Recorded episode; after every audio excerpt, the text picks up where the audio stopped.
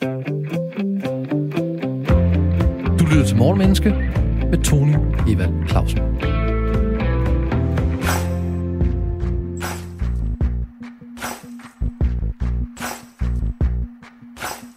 Intet tidspunkt er bedre end nu. 2021 er startet på ryggen af 2020, der i den grad var fyldt op af udfordringer, kriser og problemer. Hvad kan vi lære af de store og små nyhedshistorier, aktuelle begivenheder og tendenser? Og hvad kan de ting, der er sket, fortælle os om os selv, adfærd og psykologi? Ambitionen i Morgenmenneske er at gøre både dig, gode lytter, og os selv klogere på mennesker og adfærd for morgenstunden. En mental morgengymnastik, hvis mål er at udfordre vores, altså din og min vilje, til at gå på opdagelse i mennesket, beslutninger og handlinger. Du og jeg har selskab af en eller flere morgenkloge gæster, der både har en mening og en viden, der kan belyse de psykologiske og adfærdsmæssige baggrunde for aktuelle emner og begivenheder. Og så i øvrigt godmorgen og velkommen til Morgenmenneske. I dag handler Morgenmenneske om censur, udelukkelse og ytringsfrihed, fordi Donald Trump er blevet udelukket af Twitter, Facebook og en masse andre medier. YouTube har stort set lukket alle kanaler, der taler om QAnon. Facebook har gjort det samme. I Tyskland er Alternativ for Deutschland truet af at blive lukket ude af politik, fordi de har meget højorienterede holdninger. Flere og flere vælger at droppe Facebook-venner og Instagram-forbindelser til mennesker, der tror, corona er en sammensværgelse, QAnon eksisterer, eller at jorden er flad. MeToo-bevægelsen bruger cancel-kulturen til at presse virksomheder til at have en holdning, og vi har et tilfælde af en hvid europæisk oversætter, der ifølge nogen ikke må oversætte en sort amerikansk digter, fordi oversætteren er hvid.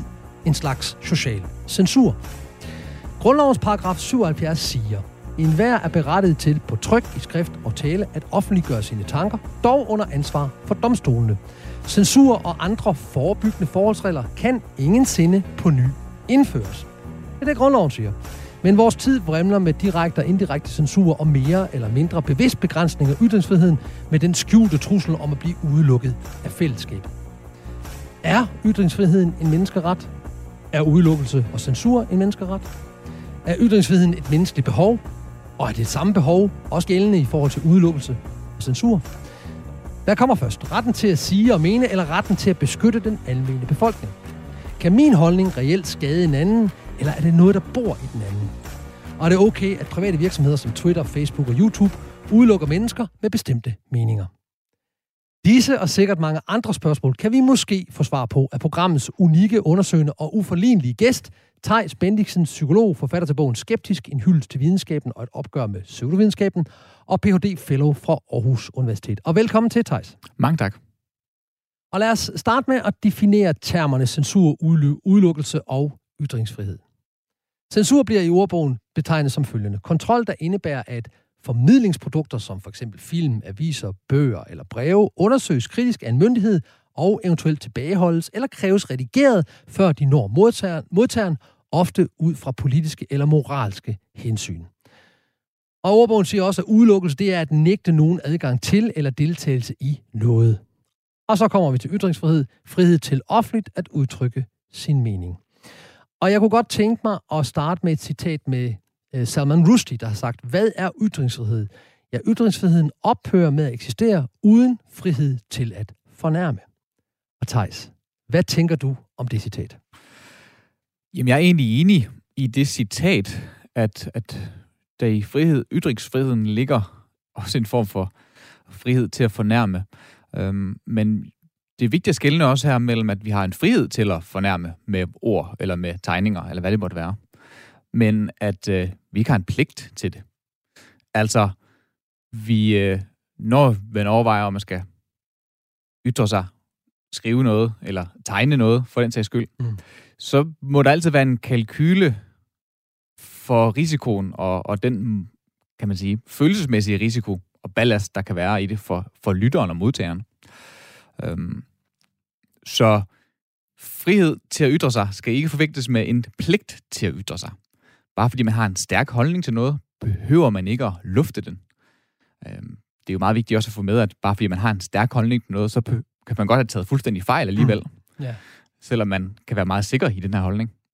Det går nærmest per definition jo med en, en stærk holdning, at man også øh, føler sig hvert fald i et omfang, ret sikker i, at den holdning er, er rigtig. Øhm, så jeg vil, jeg vil bare lægge det på bordet til at starte med, at vi skal skille mellem frihed og pligt til at ytre sig. Men er min frihed ikke begrænset, hvis min holdning, hvis du oplever, at min holdning er fornærmende for dig? Er, er, er, er din frihed så ikke frihed til at være fornærmet, han har sagt, eller frihed til ikke at høre min mening, er den så ikke sat højere end min frihed til at sige noget, du ikke nødvendigvis synes er rart at høre på? Friheden er, din frihed for, til at ytre sig, er jo bare, at du får lov til at sige det, at du ikke bliver underlagt censur, at du ikke bliver øh, lukket ned, at mm. din mhm. mund ikke bliver lukket, øh, juridisk for eksempel. Ja. Øhm, så det er jo der, ytringsfriheden ligger. Hvad jeg så gør med det, du siger, er jo mit problem i et eller andet omfang. Men det kan jo godt blive mit problem, hvis du nu bliver så vred på mig, at øh, der kommer fysiske trusler, eller at du øh, lukker min kanal, eller du på andre mm. måder prøver at ringe til min, ringer til min arbejdsgiver og klager ja. over, at jeg har den her holdning, ja. øh, som vi har set eksempler på øh, for ikke så frygtelig lang tid siden. Der er nogen, der har gjort, som mm. har en magt, fordi de er folketingspolitikere. Det er i hvert fald det, de er blevet beskyldt for. Jeg ved ikke, om de har erkendt det. Mm. Men, men, men så, så er jeg jo ikke så kan det godt være, at jeg har friheden til at ytre mig, men det har jo nogle konsekvenser, der kan både være sociale, men også være økonomiske, fordi jeg lukker ned. Så hvordan, hvordan navigerer vi i det her? Det er jo voldsomt. Det er et godt emne, fordi vi ja. kan jo hele tiden møde det. Mm. Men har du... Det, det, det, du har ikke patent, du har ikke patentløsning, det er med på, men jeg kunne godt tænke mig at høre din sådan psykologiske mening, og din filosofiske og psykologiske vinkel på censur, udelukkelse og ytringsfrihed. Hvordan mm. navigerer vi i det her felt med øh, friheden til det, men også friheden til at lade være, så, og overfor den sociale og måske også statslige censur, der kan være på det? Ja, og det er jo et, på mange måder et, et urmenneskeligt problematik, i den forstand, at vi, skal, vi er individuelle mennesker, som er fuldstændig dybt afhængige af at have et fællesskab for at overleve. Og det har været sådan altid. Det er den verden, vi er vokset op i og, og udviklet til.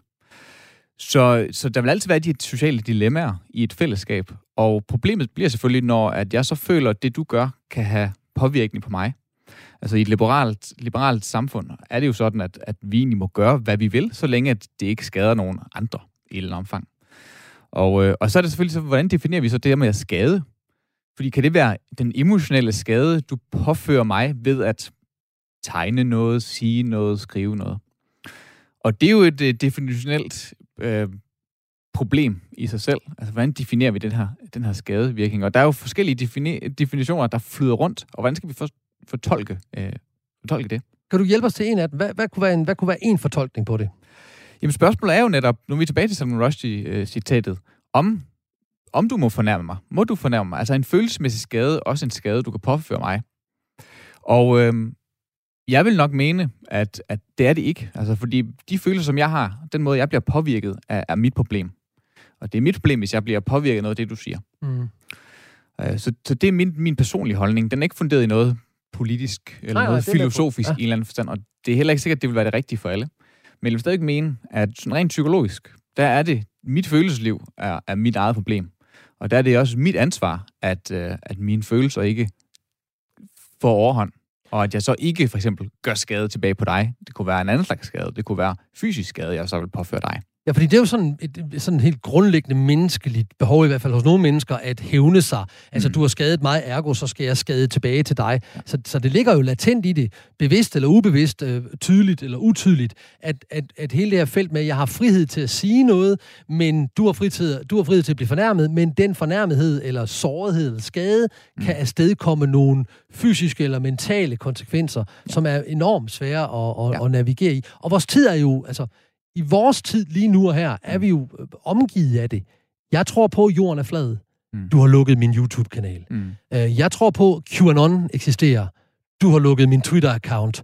Øh, jeg tror på, øh, at øh, corona er en sammensværgelse.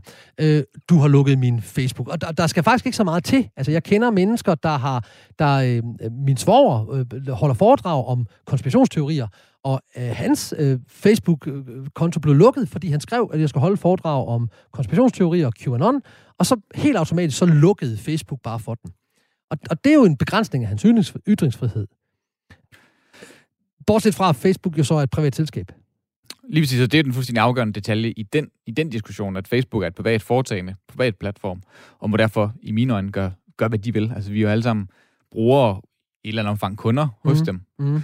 Vi er også øh, deres data, så vi er både, vi er både kunder øh, og, og leverandører. Øh, og leverandører. Ja. Så, så det vil jeg sige, det, det er en fuldstændig afgørende detalje i mine øjne.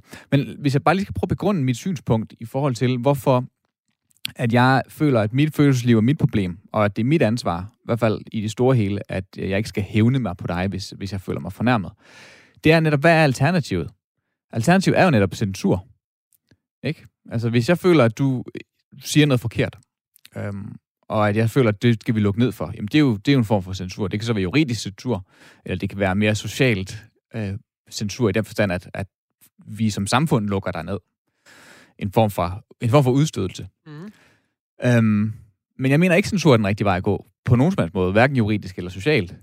I mit, måske også naive, ideelle billede af et samfund, der er det jo idéerne og påstandene selv, der må konkurrere. Så det vil sige, at alle er frit stillet til at sige, hvad de vil, påstå, hvad de vil, og selvfølgelig også gerne levere evidens og, og gode grunde til at synes det, som de nu synes, vi skal synes. Men lad argumenterne, påstandene, øh, kæmpe deres egen kamp. Og så vil jeg, i hvert fald, igen, det er nok muligvis et, et, et ideelt scenarie, men så er forhåbningen i hvert fald, at i sidste ende, så er det de gode idéer, de gode påstande, de rigtige påstande, der så vinder ud. Det er sådan en form for markedsplads af idéer, er det nogle gange blevet kaldt, sådan rent filosofisk. Og øh, det er en form for nærmest en, ja, en liberal, kapitalistisk tankegang, du øh, anvender på, øh, på idéer og skal man sige, øh, påstande og evidens. Øhm, må det bedste argument vinde? Må det bedste argument vinde netop. Det, der så er hagen ved det synspunkt, og måske derfor, hvor det bliver, hvor det bliver lidt naivt og ideelt fra mit synspunkt, øh, er jo så, at det kræver, at, at deltagerne og de handlende på den her markedsplads også er godt nok klædt på. Og er enige om præmisserne. Enige om præmisserne, og, og godt nok klædt på til at kunne sortere i de her idéer og i de her påstande.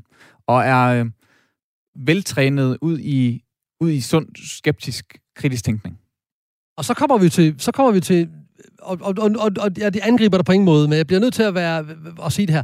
Det der, det er jo sådan et, i min verden naivt, arketypisk kulturklassisk, akademisk, øh, kreativ klasseargument må det bedste argument vinde. Fordi det er ikke altid, det virker nede på den lokale bodega, eller, eller ude på, på, på, på fodboldpladsen, der man kunne mødes op til sådan nogle ting, eller, eller i virkeligheden på diskussionen i, på de sociale medier, fordi det er noget, det der nogle gange sker, det er jo, at, at det bedste argument, som er et fantastisk argument, det bliver bare ignoreret, og så siger man, du er en idiot, ja. øh, og, og, og truer. Altså, vi har jo set politikere, der er blevet truet med øh, øh voldtægt og død, og jeg slår dig ihjel, din dumme kælling, og, og, og, og jeg har, der er sågar en, en, en folketingspolitiker, der har måttet flytte fra, fra et bestemt område i København, fordi hans børn, han var fra Dansk Folkeparti, hans børn blev truet, når de gik på gaden, og han mm. blev truet. Og så kan man sige, så, så det bedste argument er jo ikke, at vi har et frit land, frie borgere og frit samfund, men vi er ikke så frie, fordi konklusionen er, at det bliver fri. Så, mm. så det er ikke, fordi jeg vil angribe dig på dit lad det bedste argument vinde. Det er bare ikke altid det, vi ser i virkeligheden. Nej, det var også det, jeg prøvede at få med i en indskudsætning, at det er ideelt og muligvis en lille smule ungdomligt naivt. Øh, men igen, jeg, kan, jeg har svært ved at se, hvad er alternativet i virkeligheden, hvis vi ikke skal prøve i hvert fald at stræbe mod det ideal. Mm, mm. Øhm, og det er jo netop så ellers, at vi underlægger os øh, sociale strømninger konstant. Og konsekvensen af det er jo så, at vores ytringsfrihed jo i virkeligheden indskrænkes, og at, at de emner, der må tages op, de fraser, der må bruges, den terminologi, der må bruges, de ord, vi må bruge, hele tiden vil blive indskrænket. Og vi hele tiden vil blive på den måde angrebet øh, og underlagt øh, en lille, muligvis en lille minoritetsholdning. Bare hvis de er højt råbende nok og voldsomme nok, så kan en lille minoritet ændre spillereglerne fuldstændig for, for majoriteten i et, fæl, i et fællesskab. Og det kan ikke se, at det er et særligt,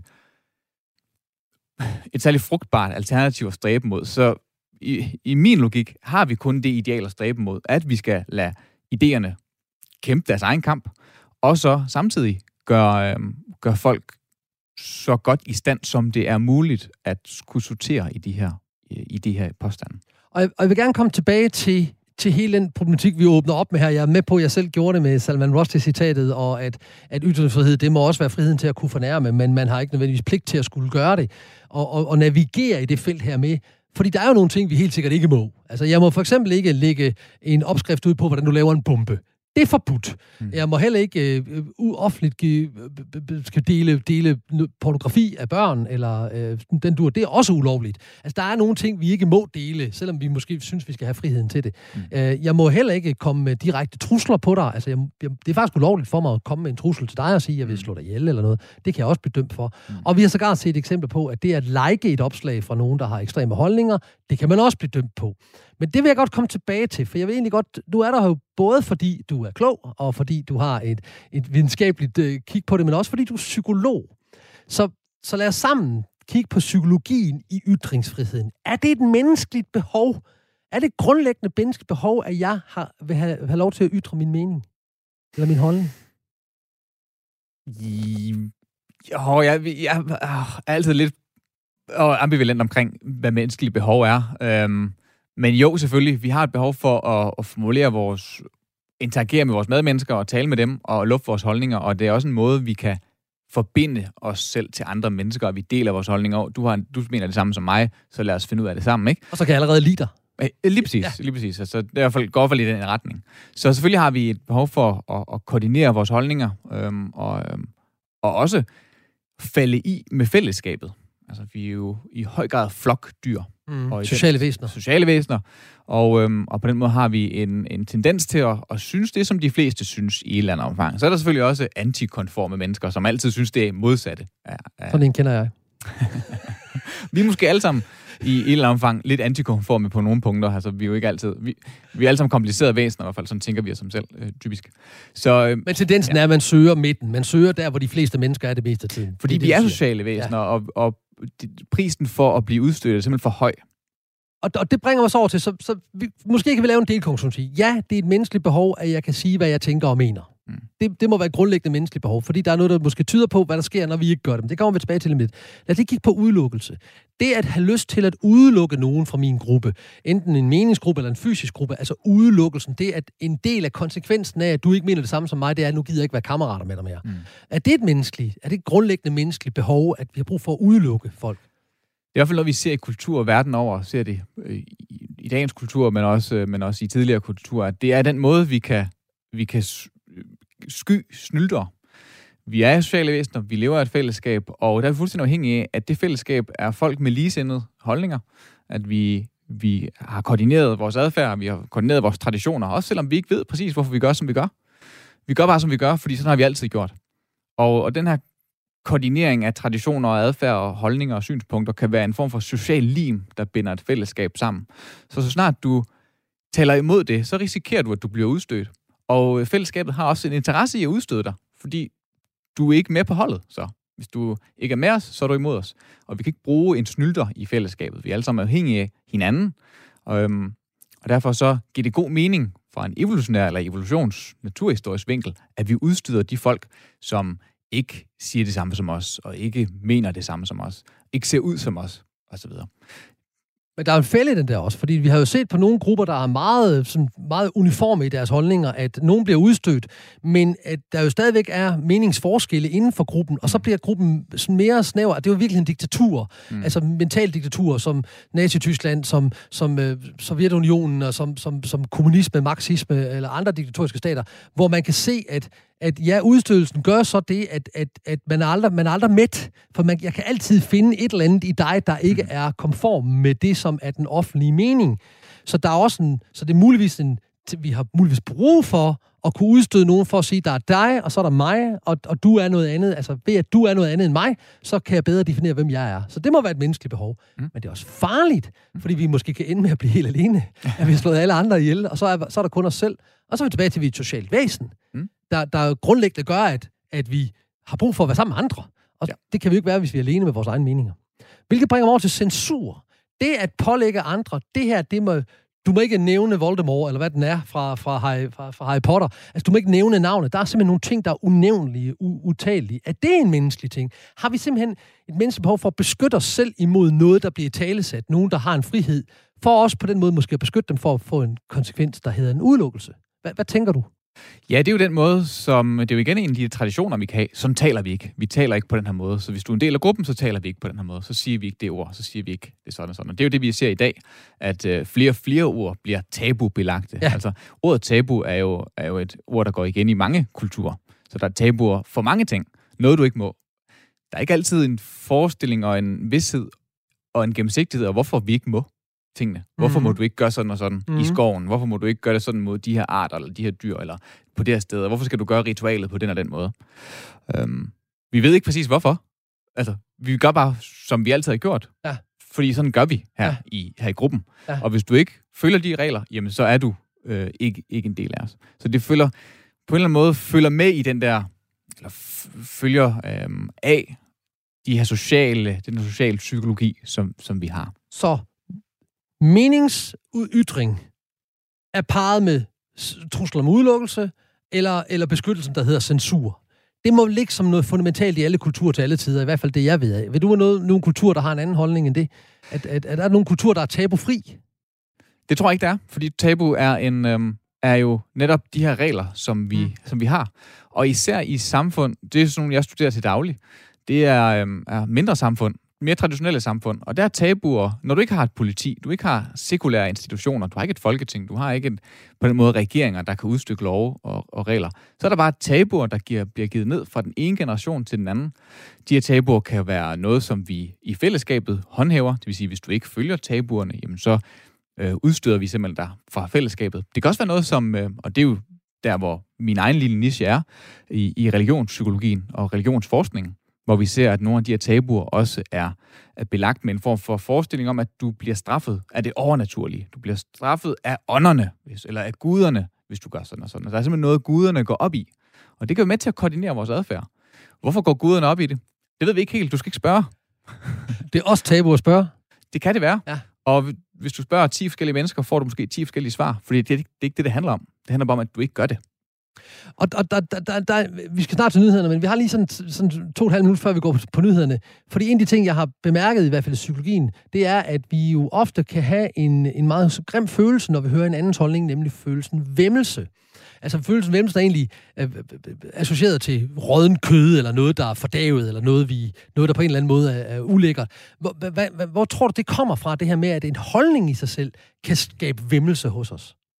Ja, så vemmelse er jo en god evolutionær tilpasning at have. Vi vemmes mod mad og, og fødevarer, som sandsynligvis har været, har været dårlige for os, som, som ser dårligt ud.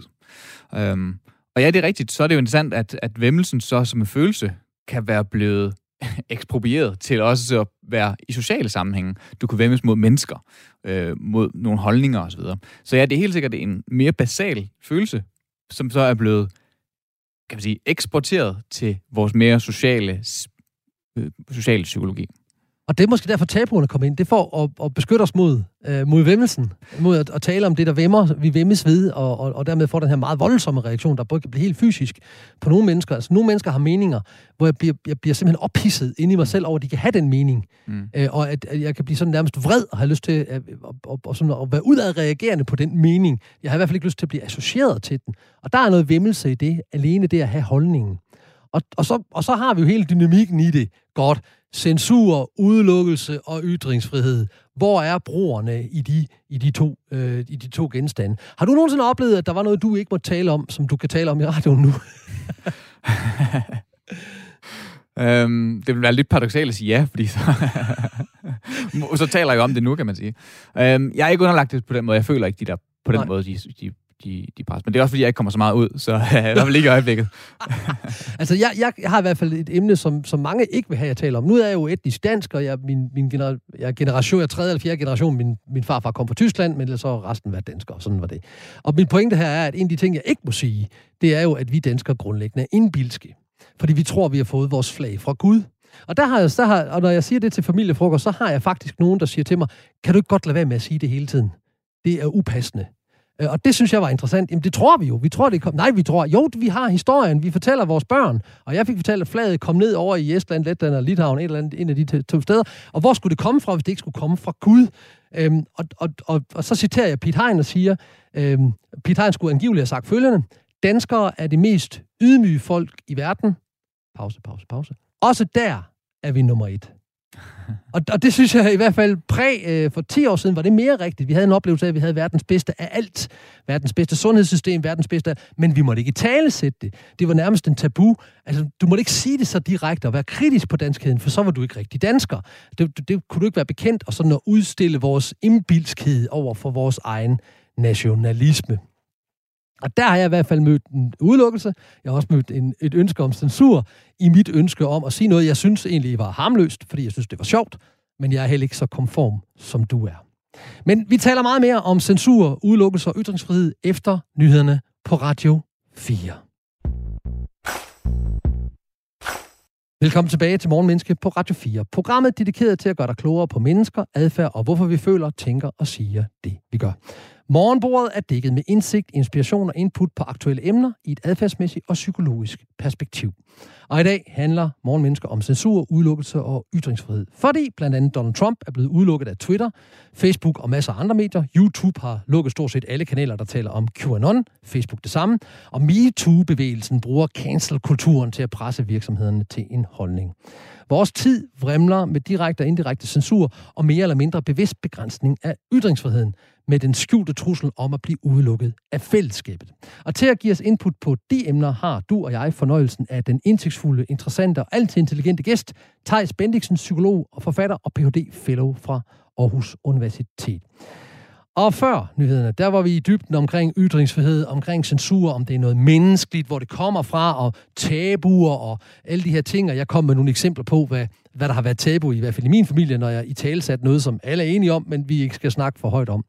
Øhm, og derfor kunne jeg godt tænke mig at gå lidt mere i dybden i det her med, hvad må man sige og ikke sige. Så Thijs, når jeg ser på, hvordan Black Lives Matters, MeToo og andre folkelige bevægelser forsøger at påvirke debatten, så får jeg en fornemmelse af en slags social censur. Hvad tænker du om det? Jamen, det er jeg enig i. Det er jo ikke en juridisk censur, fordi der er ikke nogen lovgivning, der siger, hvad vi ikke må sige. Uh, MeToo-sagen har jo ikke noget med jura at gøre, men netop en social bevægelse, der prøver at indskrænke, hvad må fællesskabet sige, hvad må vi sige, ændre de spilleregler, vi har for vores sprog. Og det kan man så være enig eller uenig i, uh, men det er i hvert fald den dynamik, der, der er på spil. Det er, at det er en lille minoritet, øhm, som er som er højt råbende, og som tager voldsomme midler i brug. Altså det kan jo være, at du ringer til arbejdsgiveren, du ødelægger karriere, du ødelægger familieliv, hvad det nu måtte være. Der er blevet talt, betalt nogle høje priser i MeToo-sagen, og sikkert også øh, helt, helt legitimt. Øhm, udfordringen bliver selvfølgelig, hvor er grænsen? Hvor er grænsen for, hvor meget en minoritet må presse majoriteten og ændre de spilregler, der nogle gange, øh, nogle gange er. Men, men det er helt sikkert den dynamik, der er på spil. Det er, hvis du har en, en højt råbende minoritet, der tager de her voldsomme midler i brug, så kan det ændre spillereglerne for, for fællesskabet som helhed. Og hvordan navigerer vi det? Hvad gør vi? Hvad gør du og jeg? Hvad gør lytterne? Hvordan navigerer vi i det? Altså, jeg har en holdning, jeg ved, der er nogen, der har en holdning til, men jeg tør ikke sige den. Altså, jeg er jo, jeg er jo menneskekender, når jeg ikke laver radio, og jeg er blevet spurgt af et, et, et, et tv-produktionsselskab, om jeg vil lave noget i forhold til, hvordan kvinder reagerer på andre kvinder. Og det eneste, jeg kunne sige til dem, det var, at det vil jeg ikke anbefale jer at gøre, fordi I får, en, I får muligvis en shitstorm. Fordi at, hvis vi kigger på den forskning, der ligger i, hvordan kvinder vurderer andre kvinder, især andre pæne kvinder, så finder vi ud af, at de er mindst lige så fordømmende, som MeToo-bevægelsen påstår, at mændene er. Og det er sådan en slags upol- øh, politisk ukorrekt videnskab, som siger noget andet end vores almindelige opfattelse. Nej, det er jo søstersolidaritet. Men der findes rigtig mange gode øh, empiriske undersøgelser på, at kvinder faktisk er mere kritiske over for andre kvinder, end, end, end vi sådan vil sige. Så, så hvad, gør vi? hvad gør vi, når vi har lyst til at sige noget? Men jeg begrænser min ytringsfrihed faktisk. Jeg tænker, det skal jeg ikke sige højt, for hvis jeg siger det højt, så får jeg en shitstorm, og hvis vi laver noget tv om det, så får vi en shitstorm. Hjælp os her. Jeg ved godt, du ikke har alle patentløsninger, men hvad tænker du, hvad kunne løsningen være, at vi kommer til at snakke om noget, som, som vi videnskabeligt faktisk godt kan se, ja. men som vi ikke har lyst til at tale om? Jamen, en af de ting, man kan gøre, er jo netop at tale imod de politisk ukorrekte, hvis du har gode grunde til det. Så hvis du mener, at der er god forskning, der peger på det, du snakker omkring der, jamen, øh, så vil jeg jo i mine øjne ville mene, at, at øh, så er du i din gode ret til også at fortælle om det. Så løber du selvfølgelig en risiko. Og nu er tilbage til det her med, at om vi har ytringsfrihed og ytringspligt. Men hvis du virkelig brænder for at formidle om det her emne, jamen, så er du i en god ret til at gøre det. Øh, og så må du løbe de konsekvenser, der engang er. Men, men, men det er ikke noget, som vi som enkelte personer som sådan kan gøre, fordi vi som enkelte personer netop så løber den risiko på egen hånd. Men, øh, men noget af det, fællesskabet kan gøre for at tale imod minoriteten, er netop at tale imod det. Tale imod det politisk ukorrekte. Igen, det svære i den her snak er selvfølgelig, at der er, hvor, hvor går grænsen? Hvor går grænsen for MeToo-sagens legitimitet? Eller MeToo-bevægelsens legitimitet? Og hvor går MeToo-sagen og bevægelsen over, over grænsen? Det er jo det, der er meget, meget svært at skille, og, og jeg tror ikke, der er nogen, der har den forkromede billede over det, og folk vil være uenige om, hvor går grænsen, og hvad er krænkelser, og, og så videre, og så videre. Øhm, og, og de forskellige alvorsgrader, der kan være i krænkelser. For eksempel, hvis det nu er MeToo-sagen, der man snakker omkring. Så en af de ting, man kan gøre, er at tale imod det politisk ukorrekte, hvis man føler, at man har god grund til det. Og det er jo selvfølgelig for eksempel videnskabeligt øhm, belæg for det. I Skeptisk, som du nævner. Øh, I den bog, du har skrevet, der hedder Skeptisk. Nemlig, ja. øhm, gennemgår jeg selv på nogle få sider noget af den forskning, vi har, noget af den bedste forskning, vi har omkring forskelle i køn. Altså, hvor, hvordan er mænd og kvinder ens, og hvordan er mænd og kvinder forskellige. Og det er også politisk ukorrekt i dag øh, at sige. Øhm, men jeg mener, at vi gør os selv en bjørnetjeneste, hvis vi ikke tager det i, i betragtning, at der simpelthen er nogle biologisk funderet forskelle mellem, øh, mellem kønnene. Det betyder ikke, at biologi er det hele. Det betyder ikke, at det er deterministisk. Det betyder bare, at der er statistiske effekter og statistiske sammenhænge mellem, der er noget, for eksempel kvinder er interesseret i, som øh, mænd er mindre interesseret i, statistisk set. Kurverne overlapper hinanden. Der er alle de her forbold, vi skulle sige. Jeg prøver så godt jeg kan i, øh, i de der par sider, jeg har i skeptisk. Men jeg bruger det mere som et eksempel på, øh, hvordan, hvis vi lader os rive med af den politiske korrekthed, hvordan vi så kan komme i uføre, og hvordan vi gør os selv en bjørnetjeneste.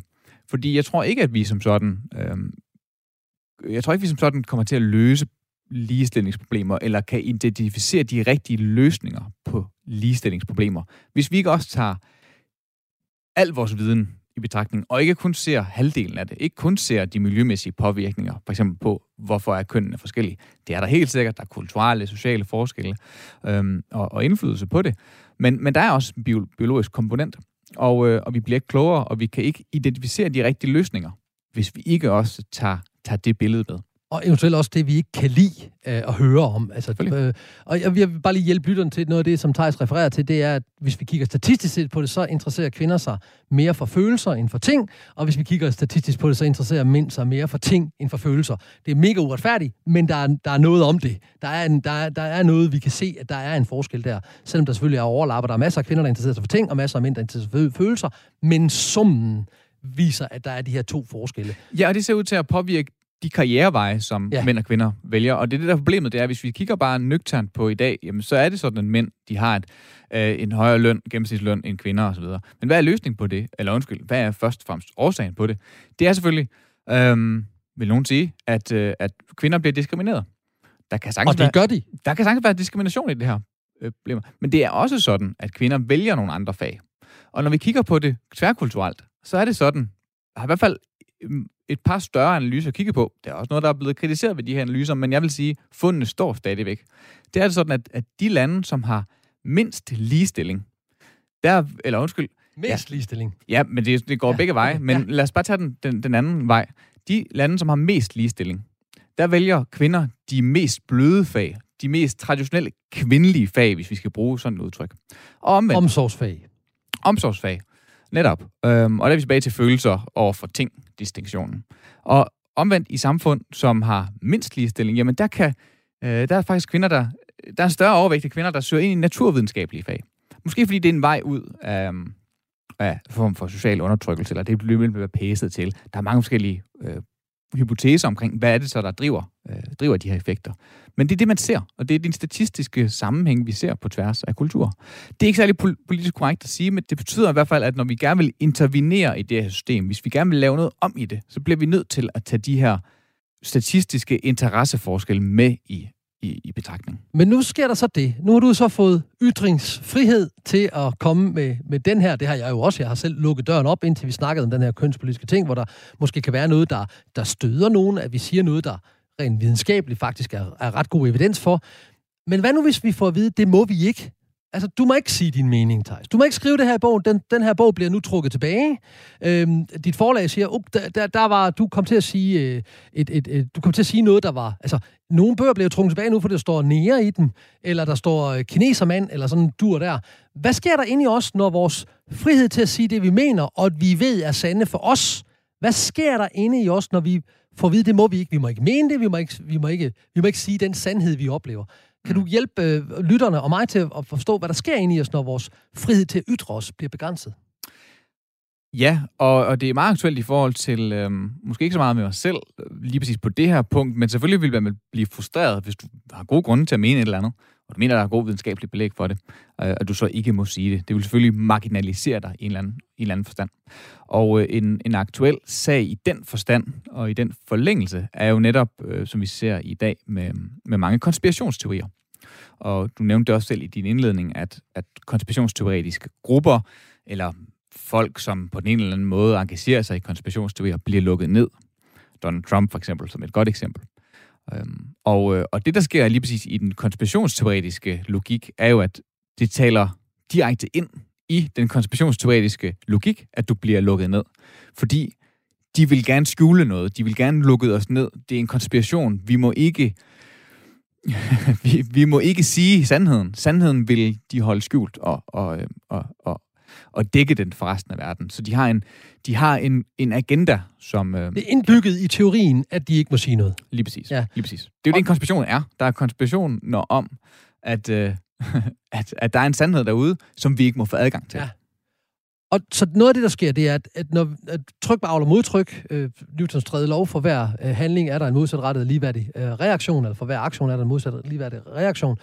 Så når nu min familie siger til mig, Tony, du må ikke tale om, at vi har fået fladet af Gud, og det er grundlæggende indbilsk, og at vi grundlæggende tror øh, alt muligt. Det, det siger de ikke længere, men det gjorde de engang. Altså, kan der være familiemedlemmer, der hører det her.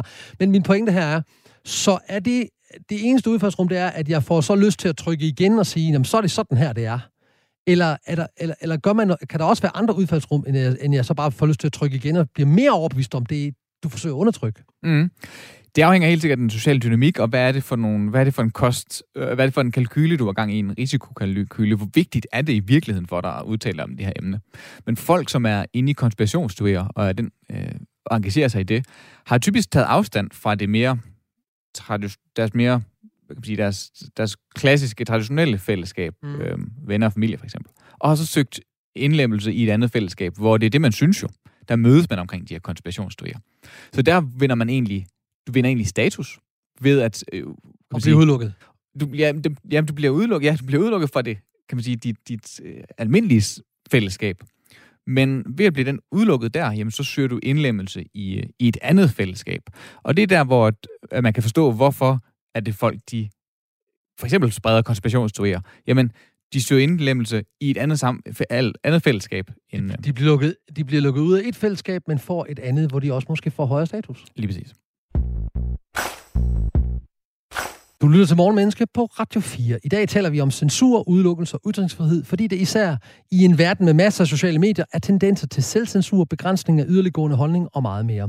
Og vi er i dag fysisk beriget med en engageret, energisk og efter som gæst til at belyse det emne, nemlig Thijs Bendiksen, psykolog, forfatter og Ph.D. Fellow for Aarhus Universitet. Og vi var inde og snakke om det her med ytringsfriheden, og hvad den gør ved os, og hvad der sker med os, når vi ikke må sige vores mening, og når vi kommer til at sige noget, der måske er politisk ukorrekt, der er nogen, der har nogle holdninger til noget, vi ved er sandheden. Men hvad så med friheden til at sige noget, der er noget vrøvl, og ganske aldeles udokumenteret? Flat Earth, jeg siger bare én ting, det er lige det, der falder mig ind. Altså dem, der tror på, at jorden er flad, en konspirationsteori, jeg har meget svært ved at forstå, fordi hvad skulle udbyttet være? Øhm, men det har, jeg så forstået, det vil sige, det har jeg så forstået nu, fordi udbyttet er følgende. Jorden er flad, og på den anden side af den her iskappe, som jo, vi jo møder i Nord- og Sydpolen, hvis man troede på det, der ligger der et åbent land fuld af større rigdomme end dem, vi har i resten af verden, som eliten vil have. Det har jeg lige fundet ud af. Men det er jo ganske dels udokumenteret. Det er øh, for det meste dels noget frygtelig, frygtelig vrøvl. Hvad med deres frihed til at sige noget? Eller øh, 6. januar, øh, friheden til at, at sige, nu går vi mod kongressen, og øh, nu stormer vi kongressen, og nu går vi ind, og så tager vi folkestyret tilbage. Hvad, hvad vil dit holdning til det være? Også som psykolog, hvad tænker du om det, at, at man siger noget, der er udokumenteret og noget vrøvl? Skal deres frihed til at ytre sig begrænses? Nej, det mener jeg ikke, den skal. vi er tilbage, hvor vi lidt startede i en eller anden forstand. Øhm, men måske på et, på et andet niveau, men altså, vi har en, en, en frihed til at ytre os og mene, vi nu engang vil, men censur er ikke en løsning, og den, den er ikke en løsning på mange af de årsager, vi allerede har, har været lidt igennem. Øhm, og, og derfor skal vi ikke begrænse folk, der, der mener noget andet, end det vi selv gør. Vi skal lade påstande, idéer, evidens, argumenter konkurrere deres egen kamp, og så må de bedste påstande, bedste argumenter vinde i sidste ende. Men det gjorde de jo ikke den 6. januar. Det, der var, det bedste argument var jo ikke, det vandt jo ikke. Der stod jo nogle politifolk, som var amerikanere, og sagde, I må ikke komme ind her. Mm. Øh, det er forbudt, og, og det, det var de jo ligeglade med. At de gik jo bare, altså det bedste argument vandt jo ikke i pøblen. Nej, og det er fordi, vi skal forstå, at vi ikke bare er rationelle mennesker. Vi tænker ikke bare med hovedet, vi tænker også med, ja, med, med hjertet. Øhm, og, øhm, og, og der er det selvfølgelig vigtigt at forstå, at folk de tror på ting, ikke bare fordi de synes, det nødvendigvis er rigtigt eller sandt. De er motiveret til at tro på ting, som opfylder nogle behov. Mm. Folk, der stormer kongressen for eksempel, eller bekender sig til konspirationsteorier, og hvad vi ellers kunne have i, i den kategori, jamen, de er motiveret til, øh, til at tro på de her ting, fordi typisk, i hvert fald det man ser, er, at de her mennesker typisk føler sig marginaliseret fra samfundet på den ene eller anden måde. Det kan være socialt, det kan være økonomisk, det kan være mange andre måder. Men altså, at konspirationsteorier og de her kontrabevægelser mod, maj- mod majoriteten, mod det etablerede, mod institutioner, er fordi man føler sig marginaliseret, man føler sig uden for fællesskabet. Og derfor så kan konspirationsteorier og storme kongres være en måde at prøve at genetablere noget følelse af kontrol, følelse af kompetence og følelse af, at man ligesom er i førersædet i sin tilværelse. Hvis man føler, at tilværelsen generelt har været meget uretfærdig mod en. Men, men nu ved vi jo begge to, fordi du er psykolog, og jeg interesserer mig for psykologi, at pøbler har en tendens til at trække folk med sig. Altså, at, at jeg måske i en pøbel kan blive forledet til en adfærd, jeg slet ikke ville have haft, hvis jeg havde stået alene. Det er derfor, man spreder demonstrationer. Det får vi opdager, at vi ikke længere er en masse, men individer, og så gør vi måske ikke det, vi ville have gjort før.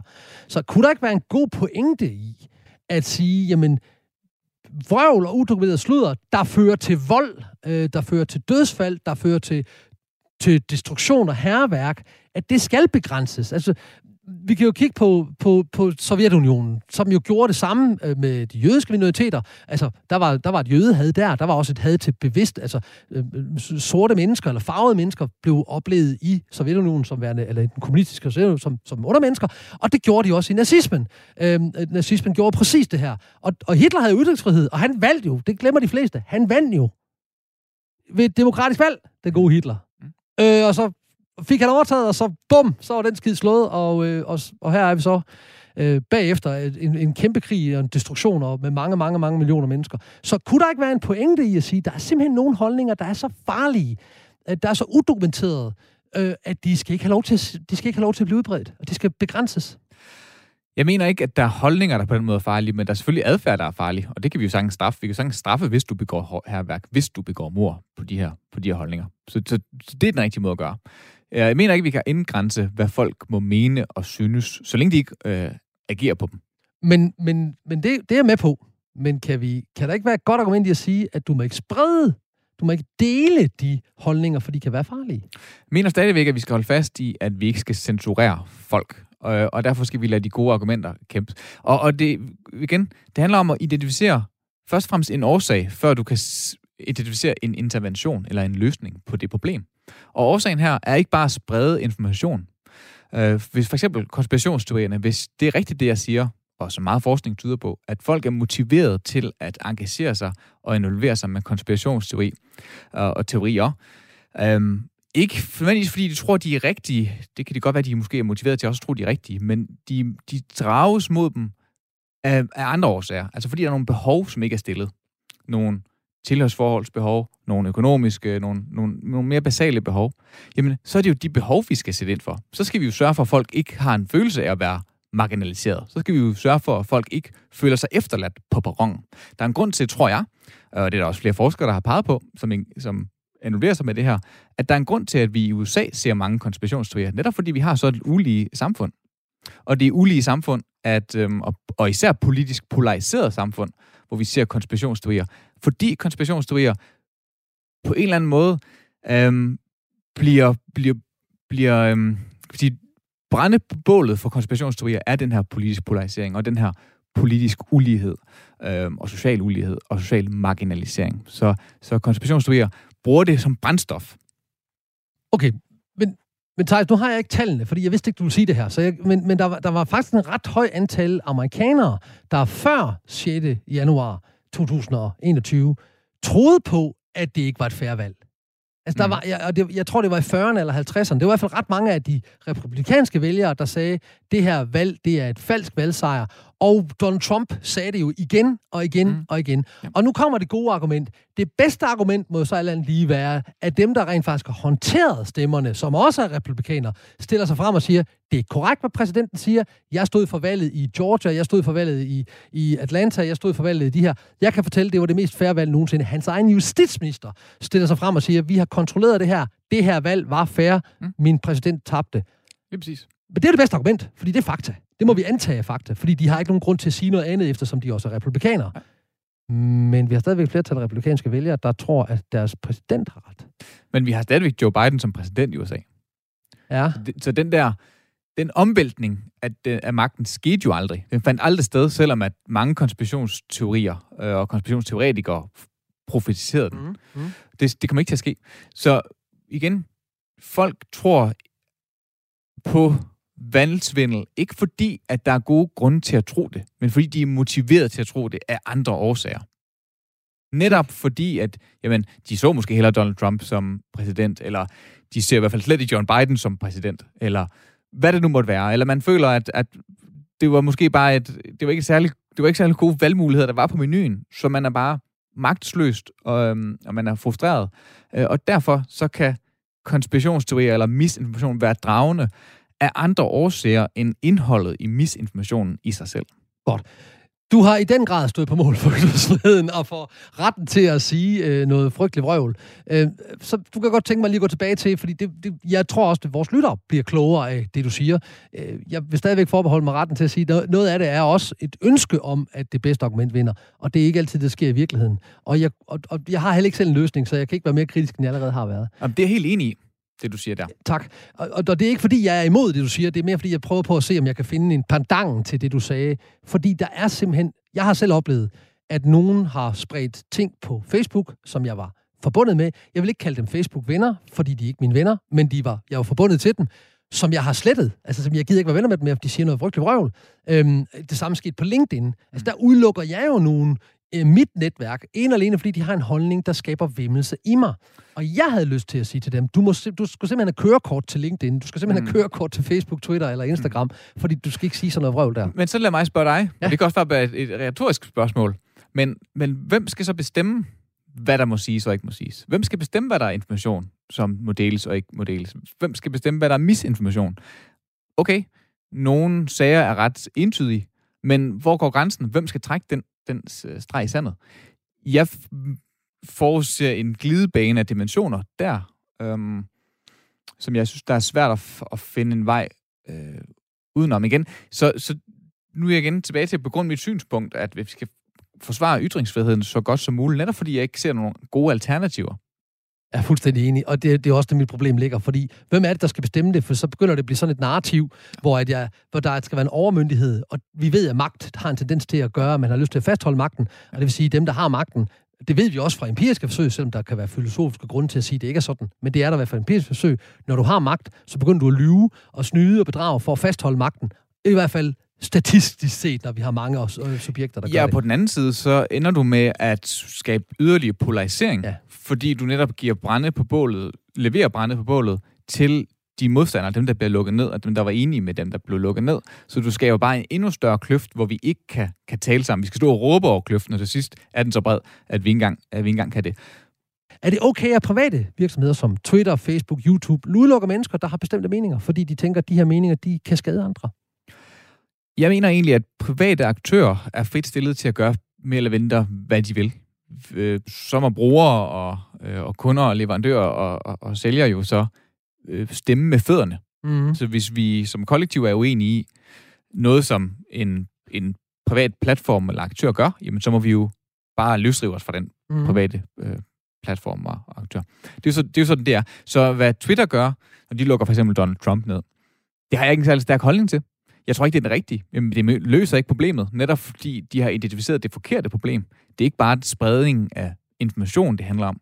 Øh, du leverer omvendt, nemlig bare brænde på bålet til folk, der er enige med Donald Trump. Se, de prøver at holde noget skjult, og mm. Twitter er en del af den store konspiration osv. Og det samme med, selvfølgelig med Facebook osv. Så, så et, jeg tror ikke, det er den rigtige løsning, fordi du ender med at gøre mere skade end gavn, muligvis. Og, øh, og to, du, det er en privat aktør, så jeg mener ikke, at vi sådan kan sige så meget omkring det. Har du her, kan du på sådan et øh, rundt halvt minut fortælle os, øh, hvad, hvad gør vi som mennesker, når vi møder meninger, der strider imod vores egne? Du har sådan set selv illustreret det med et par gange med et par anekdoter. Altså, at du føler nærmest en vemmelse, når du møder holdninger, som du er enig i. Det kan nærmest føle forarvelse, eller vrede, eller frustration over, at folk synes det. Ja. Ja. Og, øhm, og det er det, der sker. Altså, vi møder en, en følelsesmæssig konflikt, når vores holdninger også bliver angrebet eller udfordret. Og vi har et menneskeligt tendens til at søge information, der bekræfter det, vi allerede synes. Bekræftelsesbias. Vi ønsker ja, at det bekræfte vores formål. kaldt, men det er på en eller anden måde også en, en, en moder af alle de psykologiske tendenser, på en eller anden måde kan, kan distilleres ind i den tendens. Altså, vi søger information, der bekræfter det verdenssyn og den identitet, som vi nogle gange har. Og, øh, og det kan være sundt nok, det kan være adaptivt nok. Det gør, at vi ikke hele tiden skal tage vores verdenssyn op til genovervejelse. Jamen, du har i hvert fald stået på mål for ytringsfriheden, og vi talt om udelukkelse og censur. Jeg håber, at øh, lytterne, ligesom jeg, er blevet klogere på det, fordi det var formidlet og forhåbentlig også beriget. Gik vi jo sammen på efterforskning i censur, udelukkelse og ytringsfrihed. Og tak til vores tænksomme, tiltalende og talentfulde gæst, Thijs Bendiksen, psykolog, forfatter til bogen Skeptisk, en hyldest til videnskaben og et opgør med pseudovidenskaben og Ph.D. Fellow fra Aarhus Universitet af hjertet og hjernen. Tak, og du kan få mere Morgenmenneske på podcast, der hvor du henter dine podcasts, eller på Radio 4-appen. Programmet er produceret af Only Human Media. Jeg hedder Tony Eva Clausen, og det bliver jeg efter planen og ytringsfriheden ved med. Vi høres ved.